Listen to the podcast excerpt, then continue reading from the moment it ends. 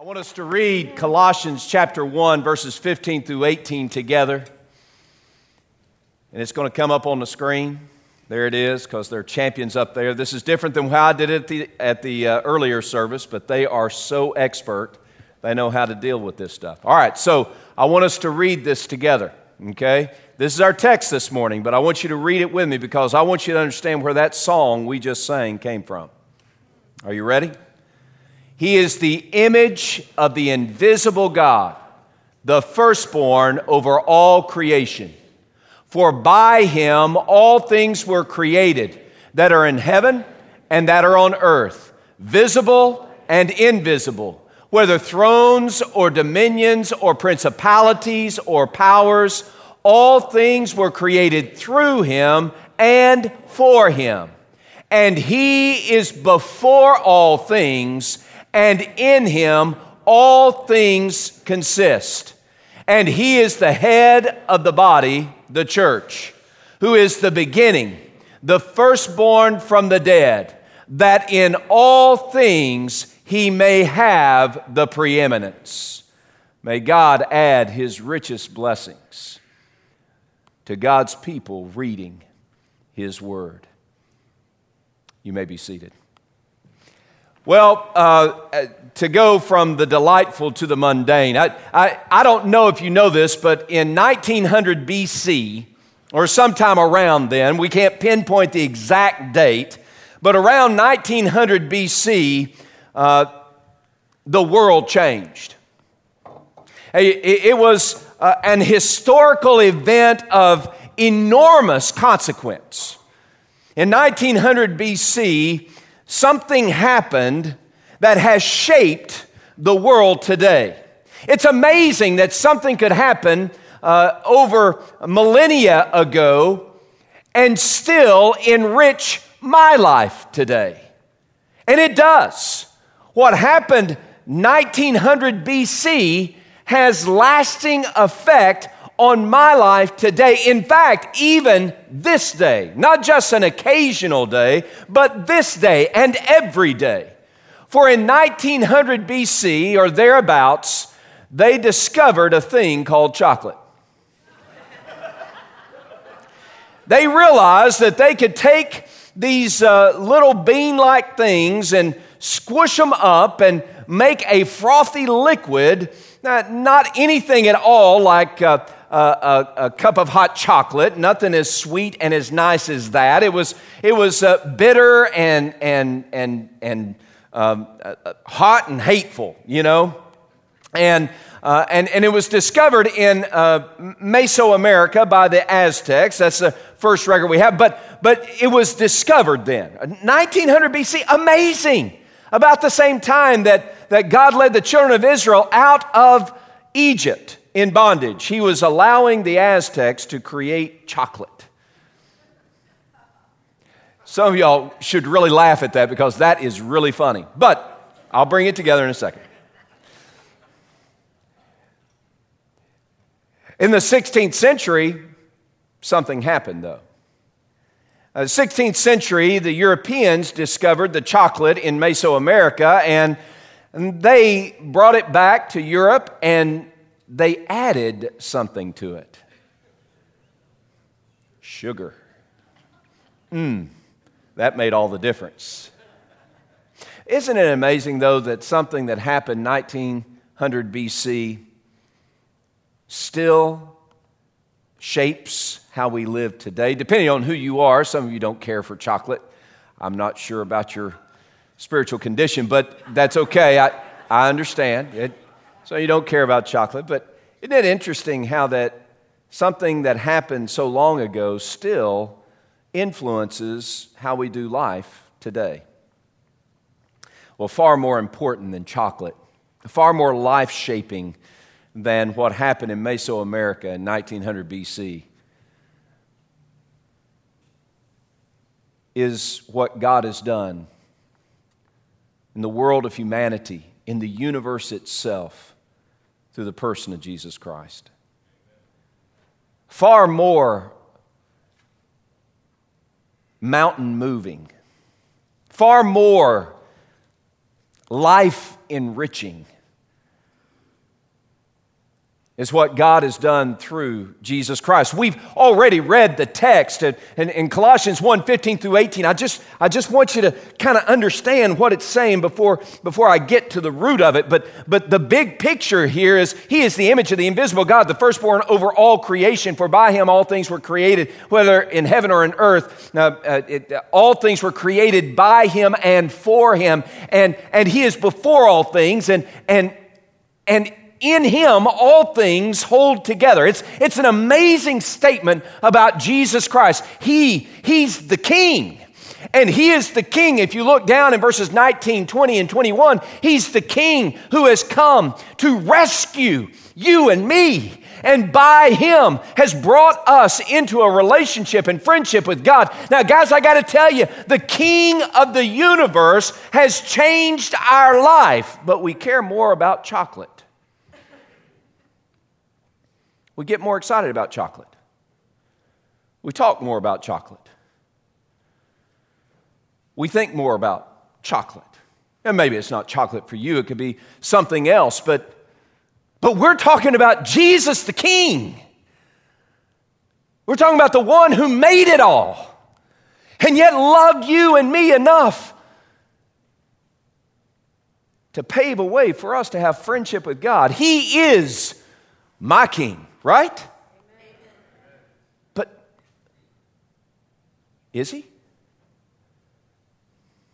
We're talking about unsearchable riches, and I'm telling you, as a follower of Jesus Christ, all the riches of heaven itself have been opened up to me.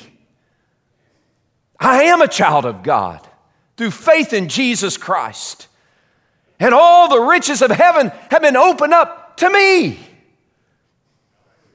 but it can only be mine on a daily basis. It only enriches my life day to day when I live in service for the honor and the glory of the King. And if I don't, the riches may have my name on them, but I don't have them in my hand.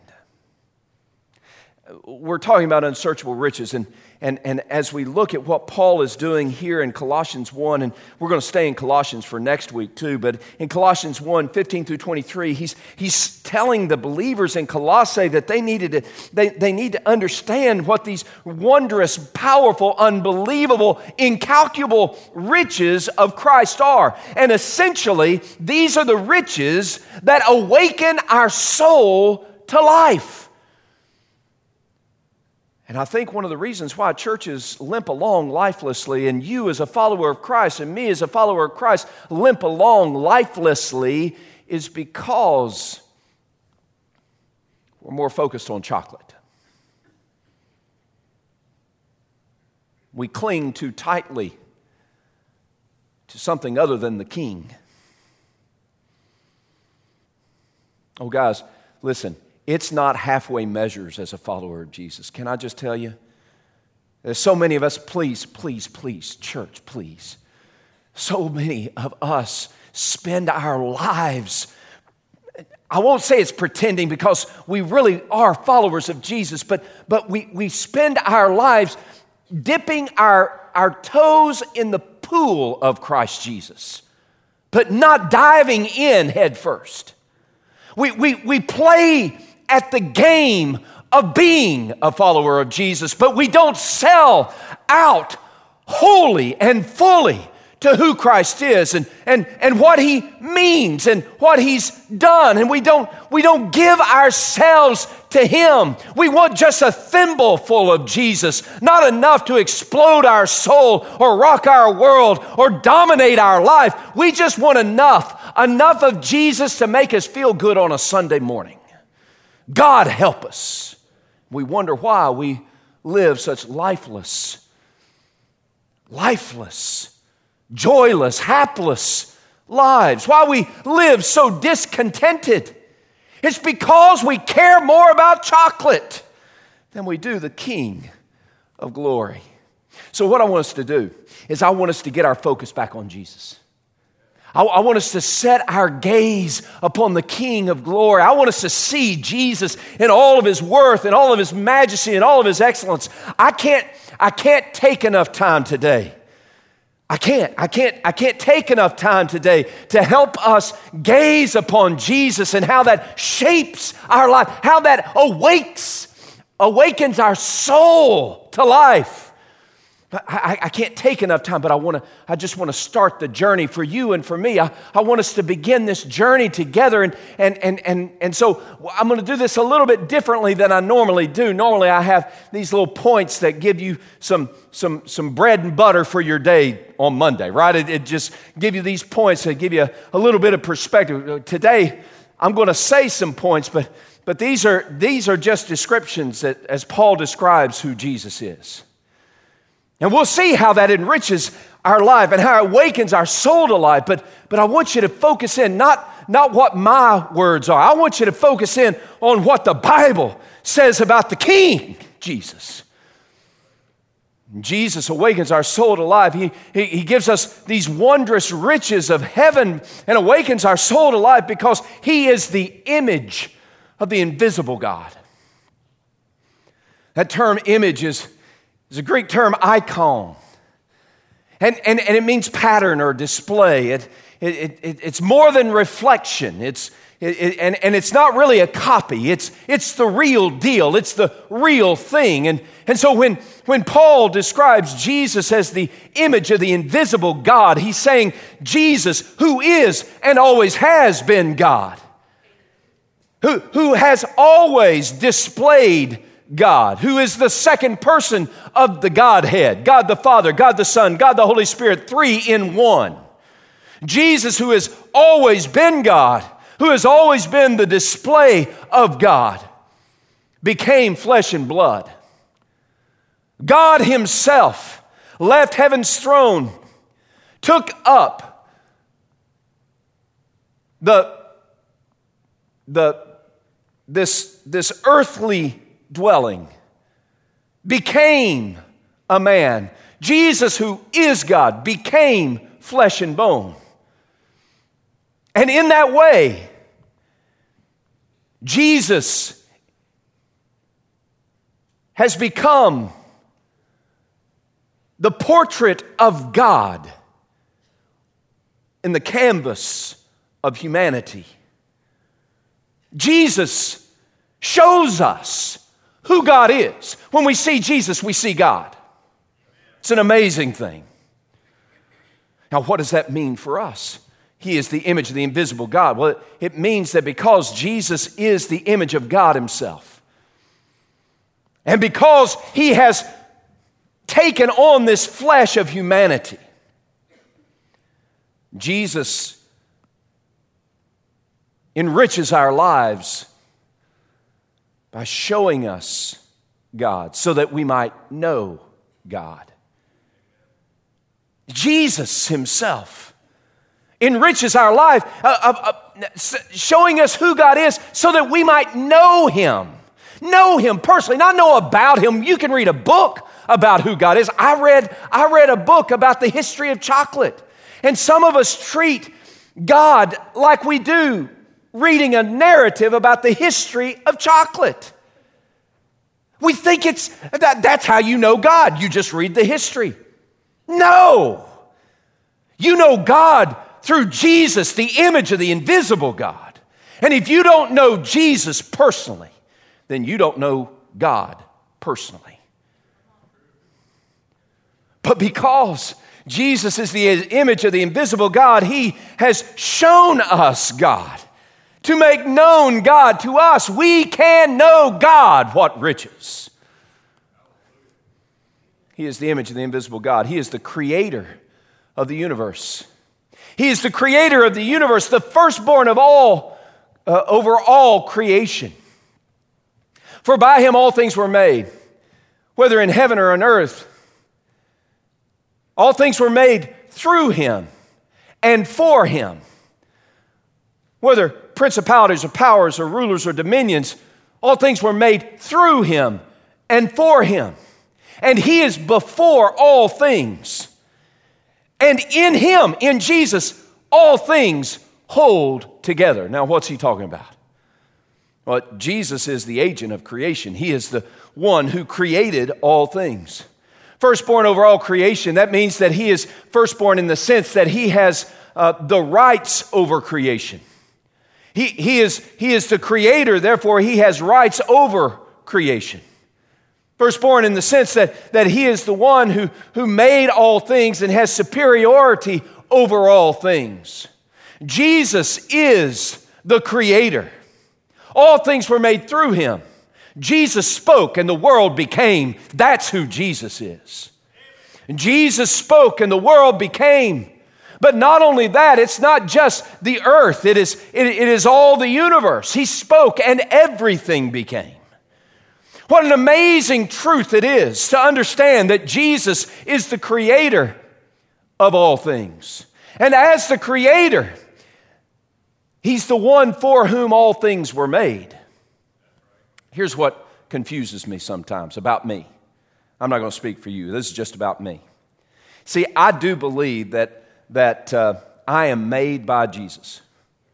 I believe that, that He is my creator and that I belong to Him. except when I want something my way instead of his way. Except when I want to do things my way instead of his way. Except when there is a battle between what pleases Eric and what pleases God.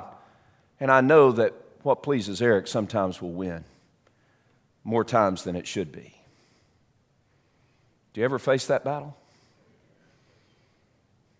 One of the reasons why we, as followers of Jesus, limp along lifelessly and joylessly in this world is not because God has left us. It's not because Jesus is not king. The reason we are living lifelessly as followers of Jesus is because we fail to follow Jesus. You see, we were made for His pleasure, He wasn't made for ours. Now, why in the world do we act as though God uh, should be our step and fetch it man, the one who goes and, and meets all our needs, and, and we just live along in our life in any way we please. And, and, and really, the, the whole concept of, of life is what pleases me, what makes me happy. If it makes me happy, it must be right. Doesn't God want me to be happy? Well, God may want you to be happy. That's not debatable, but the more important to God is you living to make Him happy. See, we were made for Him. I have coffee cups all in my house. have all these coffee cups. I love coffee almost as much as I love chocolate. God made them both. It's a common grace, and I love it. I have coffee cups all through my house. And those coffee cups do not exist so that I can serve them. I don't wake up in the morning thinking, well, how can I make that coffee cup happy today? Maybe it needs a little sugar,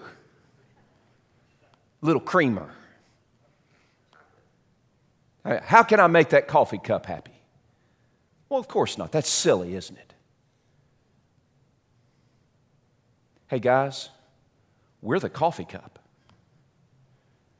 And we're acting as though God is in it so that we can win it, so that we can be happy, so that God, God's one purpose in life is to serve my needs. When did we start thinking that way? Look, God is not at our disposal. We are at His disposal. And the reason we fail to understand the joy that comes in life is because we fail to acknowledge that we were made for the pleasure of Jesus Christ, not the other way around.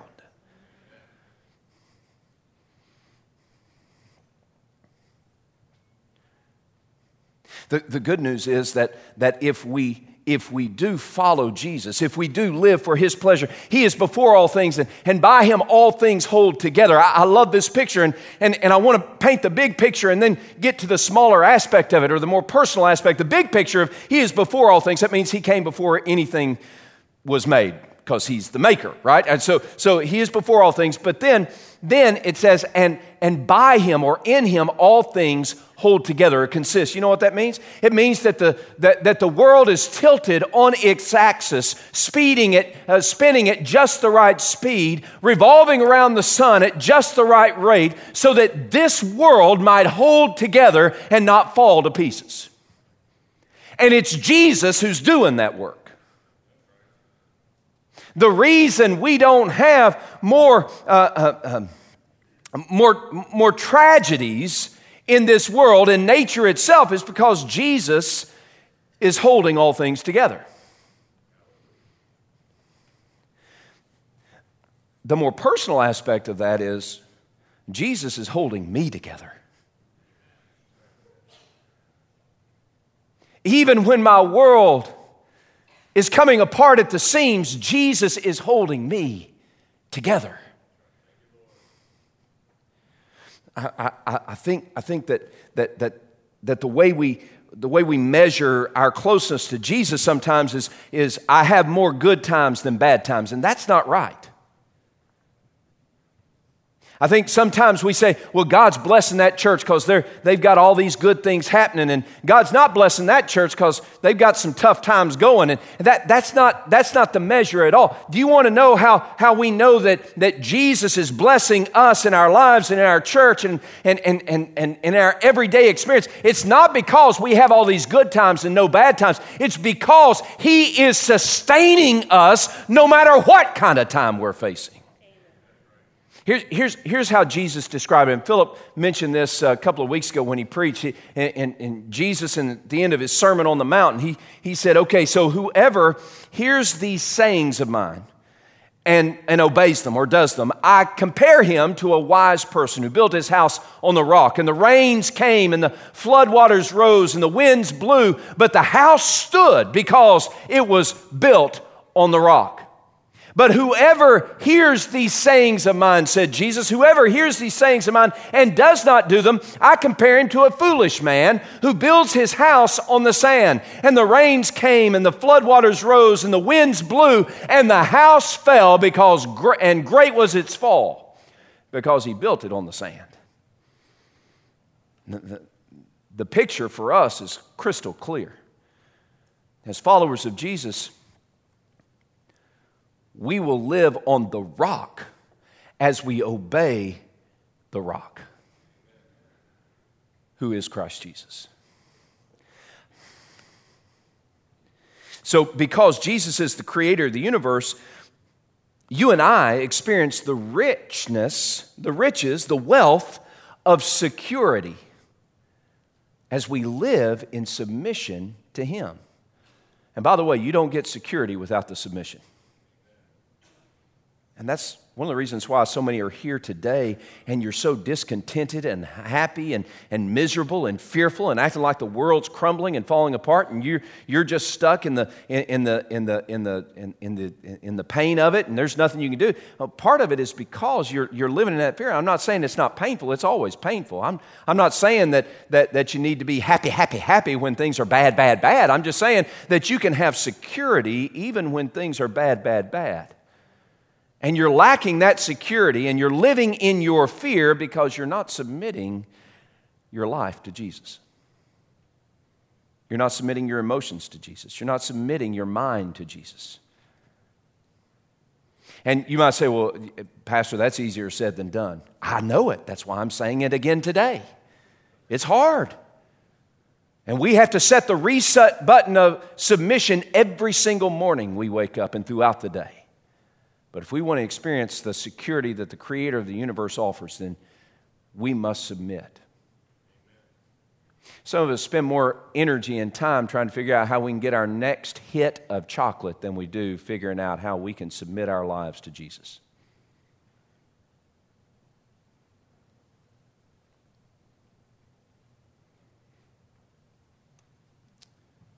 Third thing we see is not only is he the creator of the universe, he is the head of the church. And let me just kind of lay it out like this. If you were to come up here and chop my head off, what would happen to me? What kind of person would I be? What? Dead, right. I'm not being metaphorical here. I'm actually being literal. You come up here, chop my head off, am I mean, I'm dead, right? Can we all agree? We all know how this works, right? No head, no life, right? We got it? No head, no life. One of the reasons why we, as followers of Jesus, are living lifelessly is because we've disconnected ourselves from our head, who is Jesus. we fail to follow him. See, Jesus being the head of the church, that means that, and, and we're part of that church. We're part of this gathering of God's people, the uh, temple of the Spirit of God. We, we've been brought together by God's grace, and, and He has united our hearts together. And, and, and Jesus is the head of this body, He is the head of this church. And so we live, we live for Him. And, and, and so as we, as we look at Jesus being the head of the body, which is the church, and then, and then Paul says, uh, says, and he is the beginning. I, I just love this because uh, you, you, look at that, the beginning, you think, what's he talking about? It's one word in the Greek, arche. And we see arche in John 1 1, where, uh, where John writes, in the beginning, arche, in the beginning was the Word, and the Word was with God, and the Word was God. Uh, we, we, we see arche, but we don't see arche without description, without definition. He says Jesus is the head of the body, which is the church. And then it just says the beginning. Jesus is the beginning. Now, what's he talking about here? Well, he's saying that Jesus is the beginning of the universe. He's already said that. He, he is the beginning of the universe, he's the originator of the universe. He's the one who holds the universe together. But here he's talking about the church, and when he says the beginning, he's saying Jesus is the originator of the church. He is the originator of our salvation. He is the originator of this body of believers coming together called First Norfolk. He is the originator. Without the shedding of his blood, there will be no church. Without him, there is no First Norfolk. Without him, there is no body of Christ. He is the originator, but he's also saying more. He's saying not only is he the beginning, the originator, but he's also the beginning. He's the one who gives us power. He gives us power. He gives us power to live, and it's a power that, that, that is displayed by being the firstborn from the dead. He's the one who has conquered death, hell, and the grave, and He has transferred to us the picture of that power so that we can live every day imbued with the power of the Holy Spirit of God that raised Christ from the dead. We live in new life, not an old dead body. We live in new life. And as we follow the leadership of our head, Jesus Christ, and by the way, that's key for us. If we're not following Jesus, we're just decapitated followers of Jesus. Lifeless. So, it, because Jesus is the head of the church, we have purpose. What is our purpose? Our purpose is to follow Jesus, to fulfill his mission to follow His commands. That's our purpose, to live for His pleasure. Because He's head of the church, He, he gives us purpose, the riches of purpose, but also the riches of power. To live victoriously day after day after day because we're following in the footsteps of our King. He's the head of the church. He is all the fullness. All the fullness. Verse 19, for it pleased the Father that in him all the fullness should dwell. All the fullness, what's he talking about there? It's a Greek term, pleroma. What's he mean, all the fullness? Well, I believe that when he says all the fullness, he's, he's pointing, he's pointing to the, the complete catalog of God's graces. So, in, in that picture, Jesus is um, uh, filled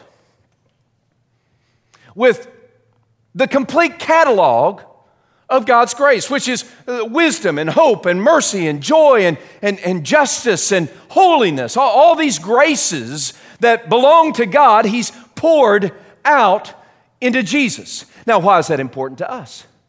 It's important because Jesus makes the complete catalog of God's grace available to us. You live today and you act like your world is incomplete. And, and, and you think that there is no hope for tomorrow. Can I ask you a question? If that's who you are, have you known Jesus? Are you following him? Have you come into friendship with God through faith in Jesus Christ? See, if you're living hopelessly, perhaps it's because you don't know the one who gives us the, God, the grace from God to have hope. Some of you your fears have overwhelmed your senses. and it shows. And you wonder why it is that, that you're living in such fear. And, and, and I, I would just ask you if you're overwhelmed with fear, could it be that you just don't know Jesus? Because Jesus, in Him, is all the fullness of God's grace to give you peace and hope and wisdom and joy. So maybe some of you are here and you look like you're a follower of Jesus, but you're not. And if that's you, I beg you today, choose Christ. Choose Christ in all of his excellence and all of his majesty and all of his glory. Choose Christ. Well, some of us are here today and we're living in fear because we're giving ourselves over to someone other than Jesus.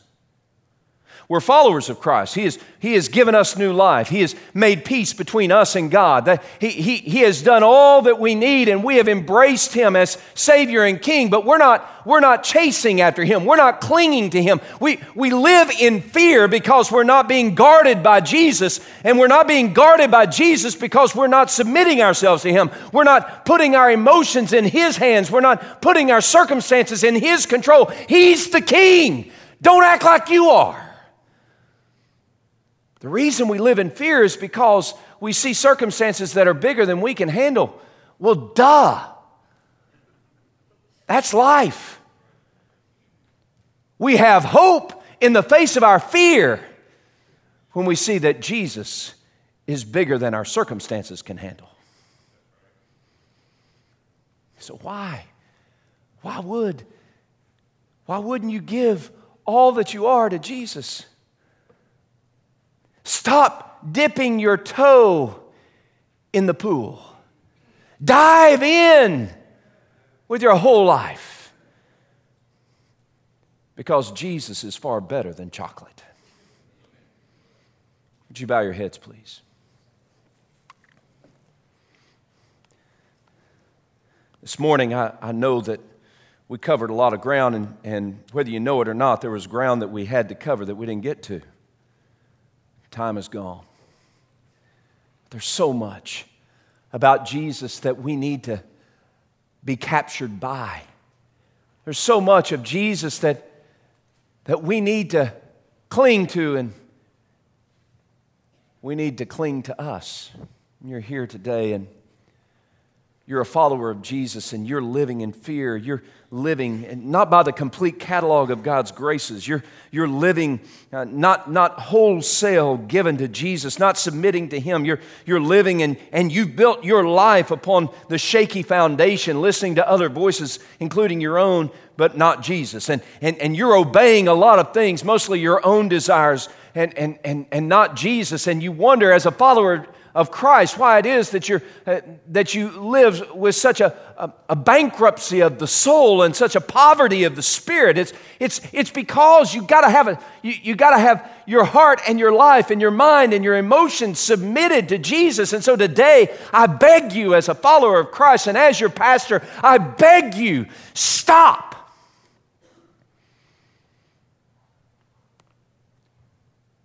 Just stop. And once again, dive in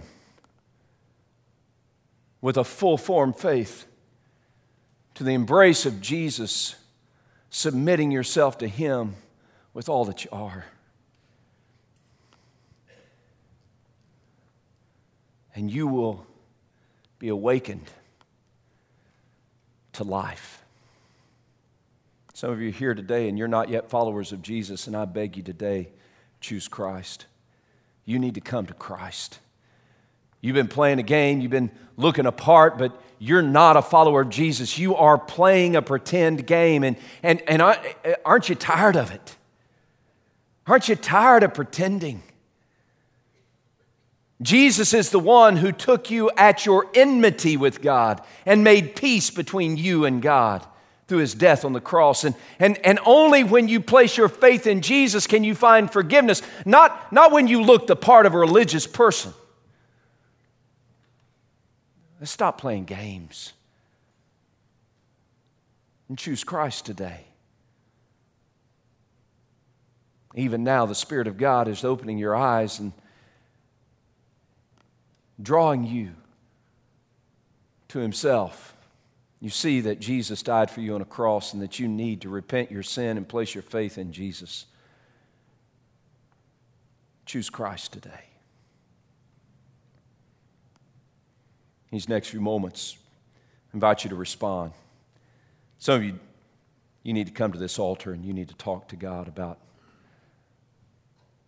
about who Jesus is and who you are. You need to come and you need to talk to the Father and find life again. Let go your anxiousness and your worry and your fear and your doubt. Place it in the hands of the King of creation.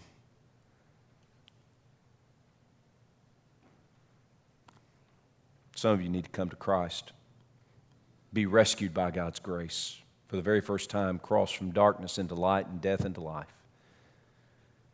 If that's you, I invite you to come to one of the ministers here at the front. Others of us, we just need to think and sing and pray and worship the King of glory.